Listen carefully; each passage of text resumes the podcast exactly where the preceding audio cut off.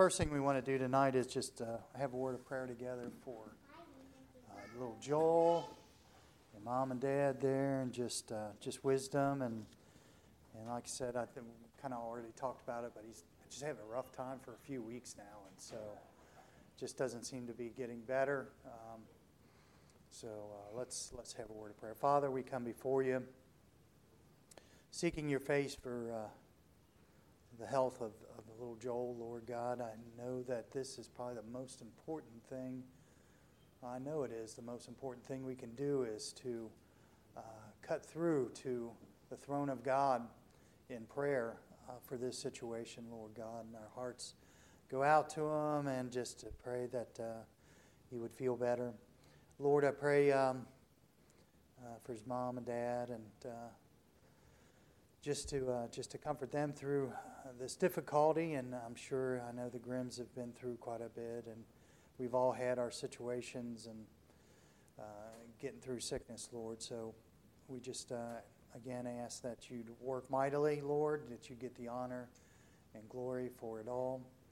And um, and then, Father, tonight as we open up your Word and we look at uh, the bride of Christ, uh, the comparison, the uh, uh, what we might call the allegory of, of this, and uh, that you have in your word, and help us to uh, get something out of your word tonight, and just um, just lead, guide, and direct as you would in Jesus' name.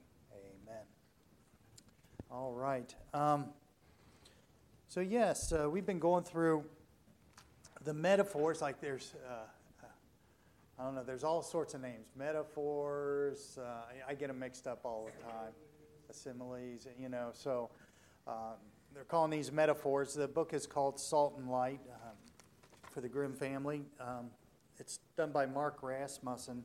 So we've been kind of going through these different uh, metaphors uh, for the Christian life. And so we're on uh, the metaphor of the bride of Christ. So I'm going to go ahead and read the text. I'm just going to have to go right through the book, and uh, we'll just see how God leads through this. Um, Tim was typically going to be here uh, to to do this. So yeah, we've got some sheets there, some pencils if you need them. You can fill out as you go along.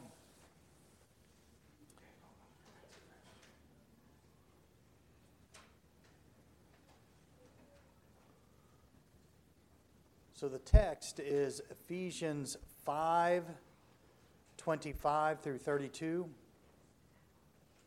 Ephesians chapter 5, 25 through 32. It says, Husbands, love your wives, even as Christ also loved the church and gave himself for it, that he might sanctify and cleanse it with the washing of water by the word, that he might present to himself a glorious church, not having spot or wrinkle or any such thing but that it should be holy and without blemish.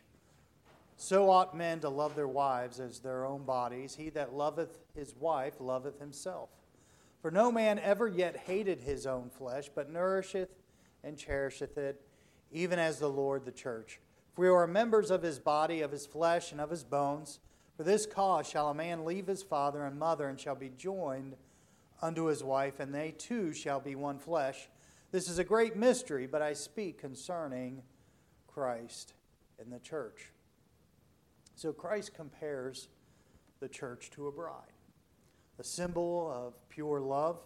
He desires that we as Christians would come to him in the same way that a bride comes to her groom, holy and without blemish. In verse 27, our proper response to our groom, the Lord Jesus Christ, is to love him in return for his action of love on Calvary.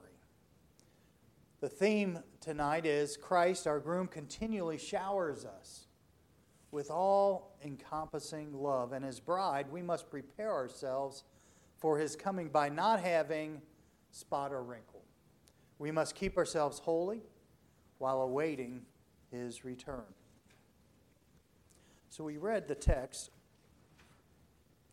Here's the introduction. A bride is a beautiful symbol of pure love. A bride revels in giving her love to her groom and having that love returned.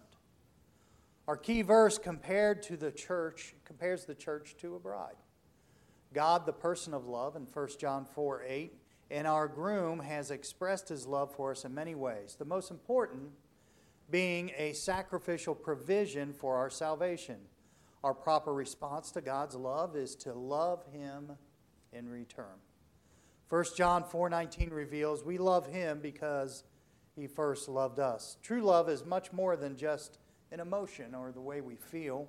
True love is much is it's a verb. Love is action. God's love for his people is indeed overwhelming when we see his action of love. Romans 5 8, but God commended his love toward us, and while that we were yet sinners, Christ died for us. He exhibited, he showed his love in action. Now, certain characteristics come to the forefront as we look at a bride. And we'll begin making our outline here.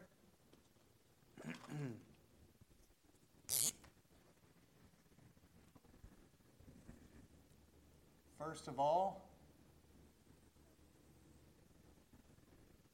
is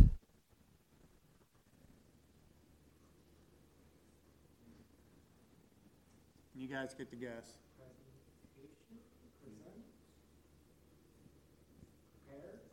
Close. Preparation. Preparation. A wedding is a glorious time, and it usually involves an incredible amount of preparation for the big day. there are so many details decorations, travel arrangements, invitations, food, dress, etc. Uh, the author gives an illustration says many years ago i was the best man at my friend's wedding and found myself quite unprepared my friend had not given me enough notice to, of the schedule so i was unable to attend his wedding rehearsal this meant that i went into the ceremony not too sure of what i was supposed to do or where i was supposed to be even worse while dressing for the wedding with less than a half an, with less than an hour until the ceremony i discovered that my rented formal wear was missing a tie I will not tell you how fast I drove to the formal wear store and back to the church in case the statute of limitations is not run out. But I did make it back to the church in time and managed to get through the ceremony somehow. In spite of the lack of preparation, God is blessed. This couple recently celebrated their 25th anniversary, and they have put two girls through our college. My friend and I have remained friends all those years. With the myriad of details involving in a wedding preparation, is very important. A bride wants this special day to be perfect. They never are, are they? That's what makes them perfect. The Bible speaks of the preparation of the bride of Christ. If we love the Lord Jesus, we will want to be properly prepared when we see him. This preparation does not happen by accident, nor can it be a hurried matter. Our preparation as Christ's bride begins at salvation with the forgiveness of our sins and is carried forward with our surrendered with our surrender to his will. Romans 12, 1 through 2. I beseech you, therefore, brethren, by the mercies of God, that ye present your bodies a living sacrifice, holy, acceptable unto God, which is your reasonable service. And be not conformed to this world, but be transformed by the renewing of your mind, that you may prove what is that good, acceptable, and perfect will of God. Now I'm getting into some of Tim's notes here, he has some things underlined here. It says, We prepare for our heavenly bridegroom by daily surrendering to the work of God in our lives. It is our reasonable service to surrender ourselves as living sacrifices with no will of our own, not conforming to the standards of the world, but rather being transformed by allowing the Word of God to permeate our minds and make us more and more what Christ would have us to be. So we have pres- preparation. Uh, you got it. Of the heart. Didn't even have to put any. Of the heart. The, the bride prepares her heart for the bridegroom. She looks forward to the wedding for many months ahead of time. She doodles as she talks on the phone. Mrs. Blank She dreams about how wonderful the marriage will be. She prepares her heart. We must prepare our hearts for the Lord with this same passion. think about that. You know, we might just think about this. 1 Samuel 7 3 tells how Samuel asked God's people to prepare your hearts unto the Lord and serve him only. Commentator Matthew Henry explains that phrase this way Make a solemn business of returning to God and do it with a serious consideration and a steadfast resolution. We must not come to God lightly or flippantly. We must take the matter of coming into his presence very seriously and very reverently. Now, when Moses, an escaped criminal from Egypt, was on the backside of the desert tending the flocks of his father in law, he saw a burning bush. He went to investigate and found himself in the very presence of God. And when the Lord saw that he turned aside to see, God called him, unto him out of the midst of the bush and said, I am the God of thy father, the God of Abraham, the God of Isaac, and the God of Jacob. And Moses hid his face, for he was afraid to look upon God. Moses realized the awful solemn, solemnness of the presence of God. We need to realize who God is. And we need to realize who we are. Moses asked God, Who am I that I should go unto Pharaoh and that I should bring forth the children of Israel out of Egypt? David asked, Who am I, O Lord God? And what is my house that thou hast brought me hitherto?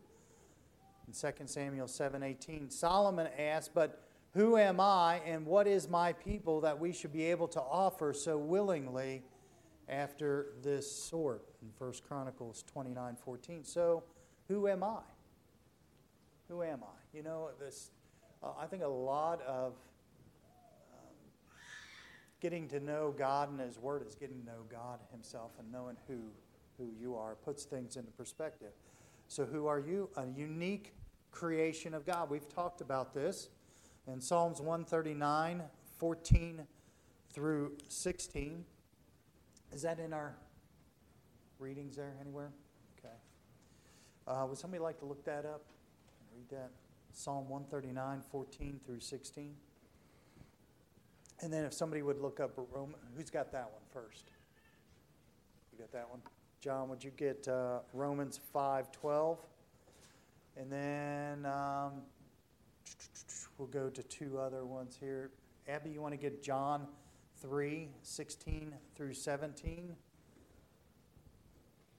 And then we'll stop there and then we'll, we'll get a few more verses. So, unique creation of God, Psalm 139, 14 through 16. I will praise thee, for I am fearfully and wonderfully made. Marvelous are thy works, and that my soul knoweth right well. My substance was not hid from thee when I was made in secret, and curiously wrought in the lowest parts of the earth. Thine eyes did see my substance, yet being unperfect, and in thy book all my members were written, which in continuance were fashioned, when as yet there was none of them. All right. A sinner by nature and by choice. Romans 5:12.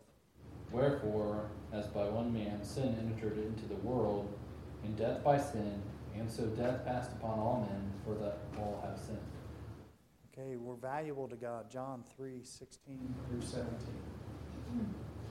For God so loved the world that he gave his only begotten Son, that whosoever believeth in him should not perish but have everlasting life. For God sent not his Son into the world to condemn the world, but that the, but that the world through him right, so we're valuable God, and also someone God wants to use. Uh, let's look at 1 Corinthians 15.10. Who could get that one? That one, John. You want to get Philippians 2.13?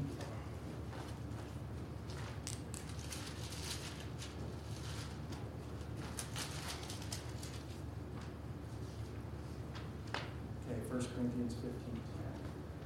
But by the grace of God I am what I am and his grace which was bestowed upon me was not in vain, but I labored more abundantly than they all. Yet not I, but the grace of God which was with me.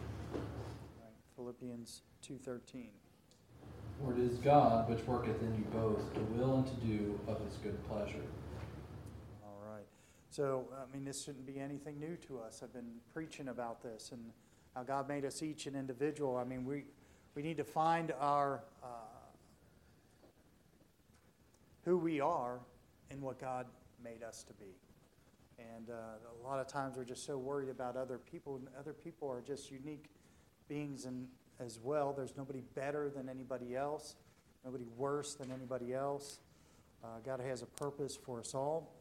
Uh, he he, uh, he gave his life for us all. And, and once we learn who we are and we learn who God is, we can, I think that's the key to, to living life. The preparation of the heart of a believer begins with the realization of who God really is and who we really are. it's interesting, he just said, I haven't read any of this. I mean, I'm just going from scratch here, but the same things that I'm thinking is, is being verified here. In the parable of the ten virgins, five prepared themselves for the coming of the groom, and five did not. Matthew 25, 1 through 13. Is that in your books? No. Then shall the kingdom of heaven be likened unto ten virgins, which took their lamps and went forth to meet the bridegroom. And five of them were wise, and five were foolish. They that were foolish took their lamps and took no oil with them, but the wise took oil in their vessels with their lamps. While the bridegroom tarried, they all slumbered and slept. And at midnight there was a cry made Behold, the bridegroom cometh, go ye out to meet him. Then those virgins arose and trimmed their lamps, and the foolish said unto the wise, Give us of your oil, for our lamps are gone out. But the wise answered, saying, Not so, lest there be not enough for us and you. But go ye rather to them that sell and buy for yourselves. And while they went to buy, the bridegroom came, and they that were ready went into him within the marriage, and the door was shut. And while they went to buy, the bridegroom came, and they that were ready went in with him to the marriage, and the door was shut. Afterward came also the other virgins, saying, Lord, open to us. But he answered and said, Verily I say unto you, I know you not. Watch therefore, for ye know neither the day nor the hour wherein the Son of Man cometh. For the five virgins who did not prepare, a day came when it was just too late. They had put off the preparation too long. We too must prepare our hearts to meet the Lord. Will He find us prepared when He returns? An old hymn written by Fanny Crosby reminds us to prepare our hearts for the Lord. When Jesus comes to reward His servants, whether it be noon or night, faithful to Him will He find us watching, will our lamps all trimmed and bright. Oh, can we say we are ready, brother? ready for the soul's bright home. Say, will he find me still watching, waiting, waiting when the Lord shall come? Deuteronomy 4:29 But if from thence thou shalt seek the Lord thy God, thou shalt find him if thou seek him with all thy heart and with all thy soul. The bride prepares her heart for her bridegroom. She spends much time thinking about him and longs to be with him. We likewise need to prepare our hearts for the Lord. So we have preparation of the heart, and then we have preparation of four letter word, ends with an F. Self. Self.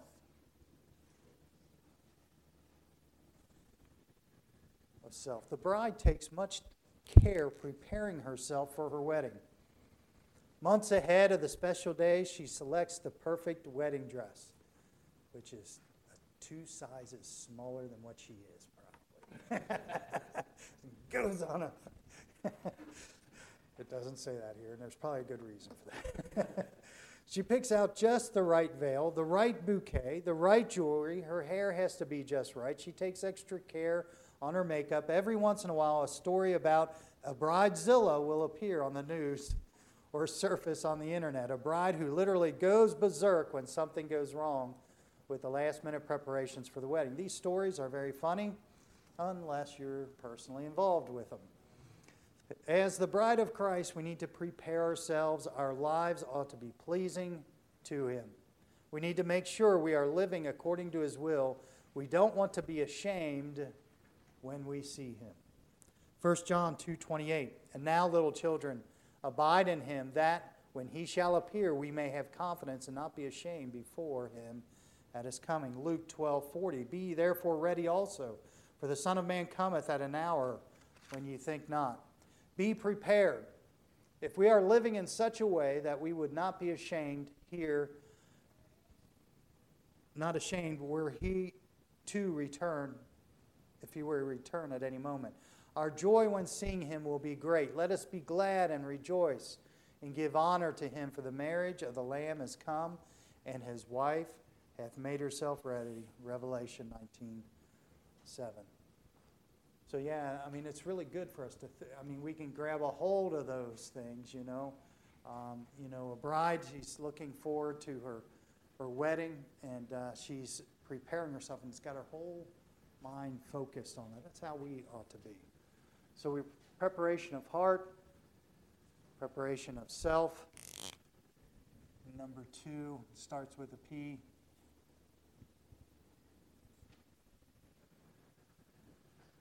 Simple word. Uh, a form of that. Purity. Purity.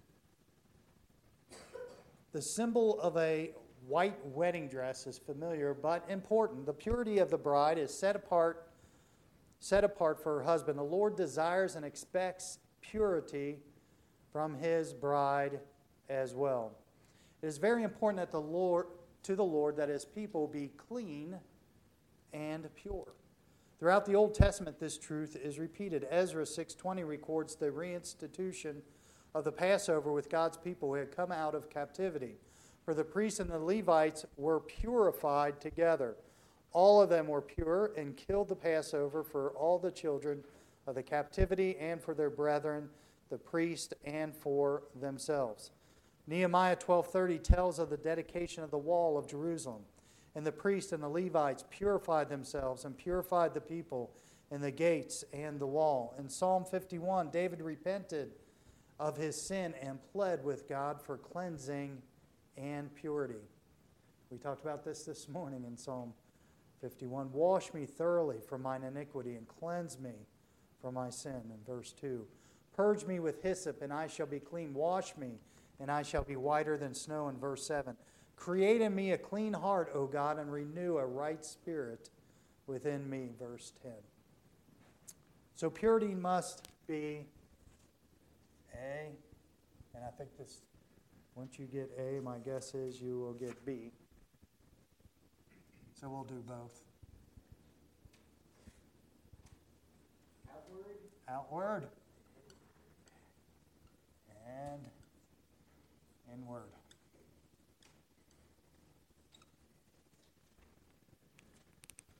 Outward. Wedding guests usually stand as the bride enters the room. Never notice that honoring her as she makes her way to the altar and her waiting groom. All admire her beauty and grace in spotless white wedding dress. What would people think if she romped down the aisle wearing old dirty clothes with her messed up hair and popping bubble gum? it's probably happened. Her outward appearance would be inappropriate for the occasion. Our outward appearance, our dress, speech, and actions need to be pure and honoring to the Lord. Here's an illustration. Mark 1 40 through 41 gives an account of a leper who came to Jesus in desperation and told him, If thou wilt, thou canst make me clean. And Jesus, moved with compassion, put forth his hand and touched him, and saith unto him, I will be thou clean. The man was pleading to be made clean and pure, and without hesitation, Jesus granted that request. Do we desire purity as much as that leper did? Leprosy is a bacterial infection which can destroy both nerves and tissues and result in various de- deformities. This disease still exists in the modern world. According to the 2003 edition of Encyclopedia Britannica, reported cases of leprosy throughout the world numbered at least 2 million, and the actual number of infected persons may be as high as 11 million. The following passage gives, passage gives us an idea of the lifestyle of a leper who was forced, was forced to leave. In Leviticus 13 45 through 46. And the leper in whom the plague is, his clothes shall be rent, and his head bare, and he shall put a covering upon his upper lip, and shall cry, Unclean, unclean. All the days wherein the plague shall be in him, he shall be defiled. He is unclean, he sh- shall dwell alone. Without the camp shall his habitation be. In addition to the physical suffering itself, a leper had to live in this manner. No wonder the leper came to Jesus and beseeched him to be made clean. Leprosy is a picture of sin. Sin always manifests itself outwardly eventually. As Christians, we need to honor God with our outward appearance. Some use the verse, Man looketh on the outward appearance, but the Lord looketh on the heart, to teach that the outward appearance is not important. That is twisting the scripture. Both inward and outward are important. It does matter how we dress, how we talk, and how we act. Just look at God's commands. You look uh, through the Levitical laws and the things that He commanded, and they, they make no sense, but there, there was importance in how things were done from the outside. So there's an outward purity that is very important for the bride and for the Christian. But there's also the inward, as we've talked about. Outward purity can be faked for a time. It is possible to act and to look right for a while without being made right inside. Every West Coast Baptist College student looks right on the outside because the rules of the school require it and because those rules are enforced. The state of the heart, however, may be different. It is not always possible to determine the inner character by the outward appearance, but eventually the heart that is not right with God will be revealed. The truth will come out, good or bad. Our outward appearance is supposed to be clean and pure, but we must not just be satisfied with looking right. Looking right is no substitute for being right. May I remind you that Judas Iscariot was one of the disciples of Christ. He looked right. He went out and preached and ministered with the others. He saw the miracles of Jesus and heard his preaching and teaching, but he was even made the treasurer of the group. But the sinfulness of his heart and his surrender to Satan eventually came out, and he betrayed the Lord and then died a miserable, messy suicide. James 4 8 says, Cleanse your hands, ye sinners, and purify your hearts, ye double minded. Not only cleanse your hands, look right on the outside, but purify your hearts. Be right on the inside. That's why I think we, we have, in churches, sometimes we have rules. rules don't necessarily have to be scriptural in a sense. Like we may say, you know, you should wear a tie like I should, like I rushed out and didn't have one. You know, if you stand in the pulpit, we could have a rule like that. That doesn't mean it's that's sinful or not sinful. It's just a rule. You know what rules do? When you give rules, you'll find out those who will follow it, just follow it, are, are right. But those who aren't right will buck against rules. It's a good way of finding where hearts are.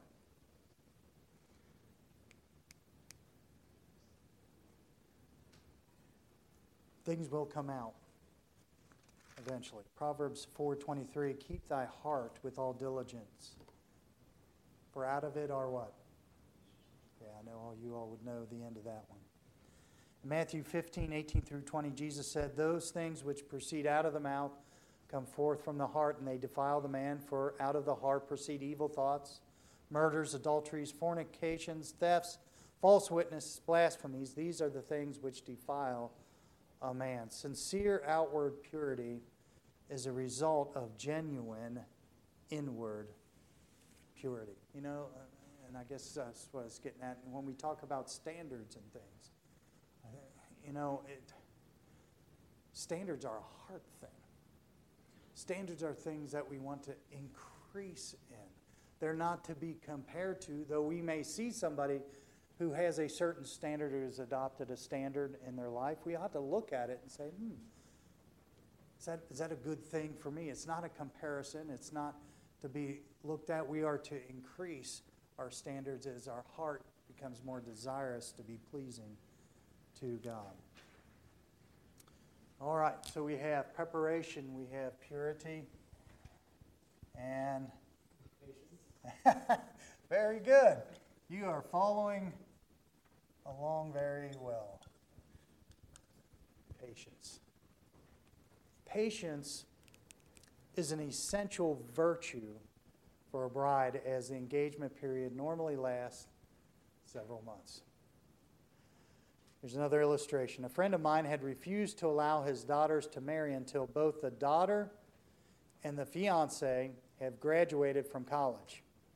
Both young people understand that he that he has their best interests at heart and have respected his wishes, but the waiting surely is an exercise in patience. Part of the fruit of the spirit is long suffering. Galatians 5:22 through 23. This word means patience, endurance, constancy, steadfastness, perseverance. I've often heard great leaders say that the three greatest abilities are availability, dependability, and stickability. we need to have that quality of stickability for the Lord. Romans 2 6 through 7. God will render to every man according to his deeds. Verse 7 To them who by patient continuance in well doing seek for the glory and honor and immortality, eternal life. Patient continuance and well doing, it says. Galatians 6 8 through 9. He that soweth to the Spirit shall of the Spirit reap everlasting. And let us not be weary in well doing. For in due season we shall reap if we faint not. Second Thessalonians 3:13. But ye, brethren, be not weary in well doing. 1 Corinthians 15:58. Therefore, my beloved brethren, be steadfast, unmovable, always abounding in the work of the Lord. For as much as ye know that your labor is not in vain in the Lord. Patience the bride is to be patient as she prepares and looks forward to the wedding. We as believers need to be patient as we live for the Lord and wait for his coming. So, A. In waiting for Christ. Very good.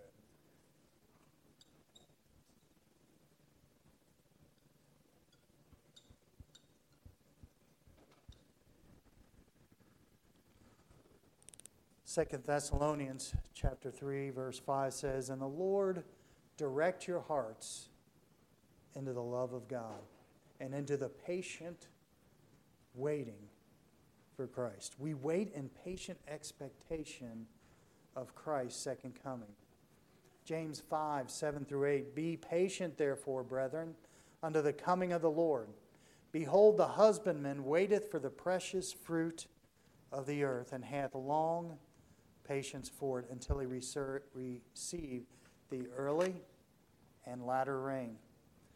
Be also patient, establish your hearts, for the coming of the Lord draweth nigh. Boy, these are very encouraging things, uh, especially when we go through difficulties. To keep our eye on the coming of the Lord Jesus Christ. We almost we also must patiently wait for the Lord to do his work in situations we are tempted to think he is taking too long. Many times we have a will for God's life, and we believe we know exactly what He should do. But His ways are not our ways, and His thoughts are higher than our thoughts in Isaiah 55 9. That was brought up today, too. The Lord does not have to work on our timetable or our schedule. He does not need to do things the way we think they ought to be done. When we wait on Him, we learn that his way is far better than ours. Now, pretty much of this is underlined by Tim as he was preparing for this. And you think of what he's going through right now. You know, I believe the Lord probably spoke to his heart about how he's, he's working through some, some things. 2 Kings 5 1 through 14 relates the story of Naaman, captain of the host of the king of Syria who was stricken with leprosy. When Elisha sent him a message to wash in Jordan seven times, and thou shalt be clean. Naaman grew angry, didn't he? He thought that Elisha would surely come out to me and stand and call in the name of the Lord his God and strike his hand over the place and recover the leper. He almost missed being healed because it was not done the way he thought it should have been done. God's way maybe wasn't as dramatic as the way Naaman would have chosen, but it worked. As a result, God, rather than Naaman, got the glory. In John 11, we read the story of Lazarus, who, who was sick. His sisters went, sent word to Jesus asking him to come. Jesus could have come as the sisters had requested, but he stayed right where he was for two more days. When he finally arrived, Lazarus was dead. And as far as the sisters were concerned, Jesus was too late. They both told him, Lord, if thou had been here, my brother had not died. You know the rest of the story. Jesus raised Lazarus from the dead. Jesus did not do what Mary and Martha thought he should have done. But in the end, he did exactly what was right.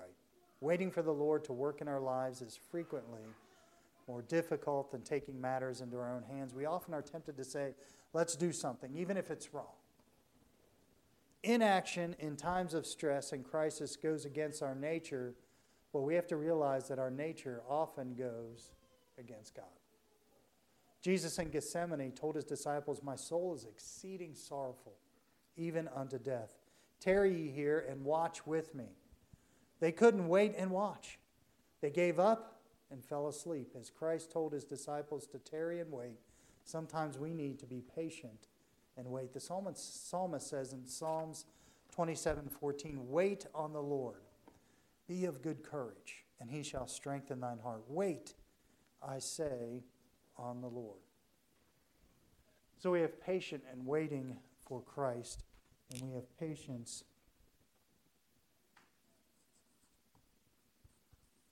toward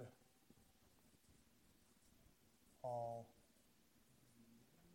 men. Correct. If you haven't noticed, the Follett's rule on getting these blanks, they're really good. 1 Thessalonians 5.14 Now we exhort you, brethren, warn them that are unruly, comfort the feeble-minded, support the weak, be patient toward all men. Patience with people is not something that comes easily. We hate waiting, whether for the checkout line, congested traffic, or a table at a restaurant. We hate waiting for people. Yes, schedules are a good thing, but we ought not to feel that our time is more important than anyone else's time. James 4:14 reminds us, "For what is your life? It is even a vapor that appeareth for a little time and then vanisheth away." Ministering to other people is one reason that God has placed us in this world instead of taking us home. And yet, many times we are so busy that we run right by other people. We rejoice that God is so patient with us, don't we? We also appreciate when other people are patient with us. However, we often struggle when we need to be patient with others. We have, we have a hard time being patient when people mistreat us. We need to remember the words of Christ love your enemies, bless them that curse you, do good to them that hate you, and pray for them which despitefully use you and persecute you. We also had a hard time being patient when we are misunderstood. 1 Peter 2 19 through 20. For this is thankworthy if a man for conscience toward God endure grief, suffering wrongfully. For what glory is it if when ye be buffeted for your faults, ye shall take it patiently. But if when ye do well and suffer for it, ye take it patiently, this is acceptable with God. Finally, we have a hard time being patient when it comes to being willing to stop and listen to others. Yeah, I think a lot of witnessing. I think we kind of get a hold of that. Just respecting others, just really listening to them, listening to their story and I think just asking a lot of questions. By them answering those questions, they're giving themselves the gospel. James 119 says, Wherefore, my beloved brethren, let every man be swift to hear, slow to speak, slow to wrath. And then we have a C here, this one. And what? tribulation. Tribulation.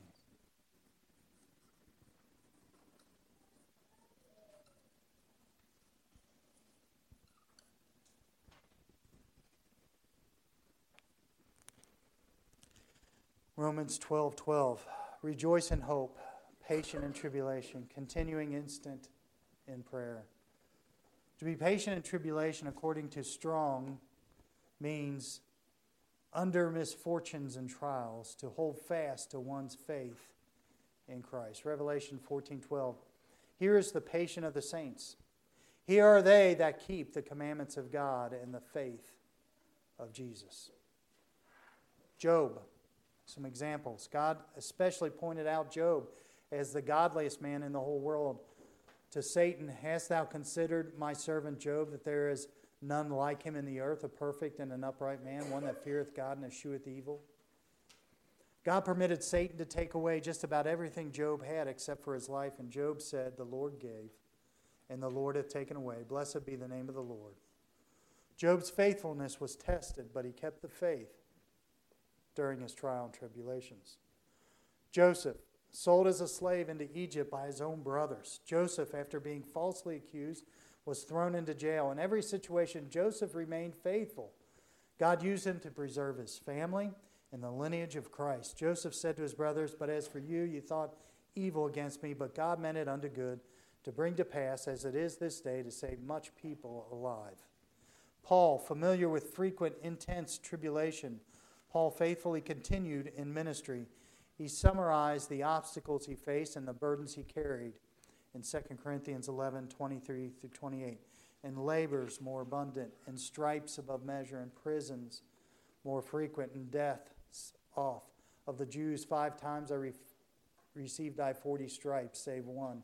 Thrice was I beaten with rods. Once was I stoned. Thrice I suffered shipwreck. A night and a day I've been in the deep in journeying often in perils of waters and perils of robbers, in perils by mine own countrymen, in perils by the heathen, in perils in the city, and perils in the wilderness, and perils in the sea, and perils among false brethren, and weariness and painfulness, and watchings often, and hunger and thirst, and fastings often, and cold and nakedness. Besides those things that are without, that which cometh upon me daily, the care of all the churches. Patience is what enabled Paul to preserve and press toward the mark for the prize of the high calling of God in Christ Jesus. Philippians 3:14. Patience in tribulation reveals a dependence on God. Remember that he is in control all the way through. So the conclusion, what a privilege we have to be the bride of Christ. With such a privilege, we should prepare diligently for his return Ask Him to search your heart and life for any impurity that is displeasing and dishonoring to Him. Wait patiently for Him to unfold His plan for your life through even unpleasant situations. Most of all, look expectantly for His return.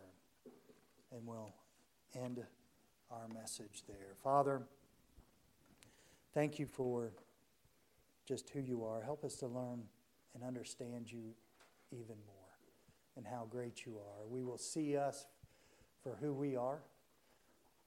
We will see you as, see ourselves as you have made us and that you're perfect and that we just need to search your perfect will for the life that you've given us. Uh, we need to look uh, for your coming. We need to endure uh, tribulations and trials and the difficulties of life because of sin in this world. Help us to hate sin. Help us to just want to be pure before you and to live before you and to just love one another, especially the brethren, and to love this world. You came to give your life for this world. What a thought to think of coming into humanity. Humanity is such a difficult place. It's an evil place we live in and full of sin and difficulties. And you came to save those, to, to provide salvation for all. And so may we steward that salvation properly. May we tell others about Christ. May we care for them, but it's all going to come from the heart. May our hearts be changed to really see people for who they are, to love them, to get the gospel out, and uh, to show Christ's love while we have this time, this short time on earth. For we ask it all in Jesus' name.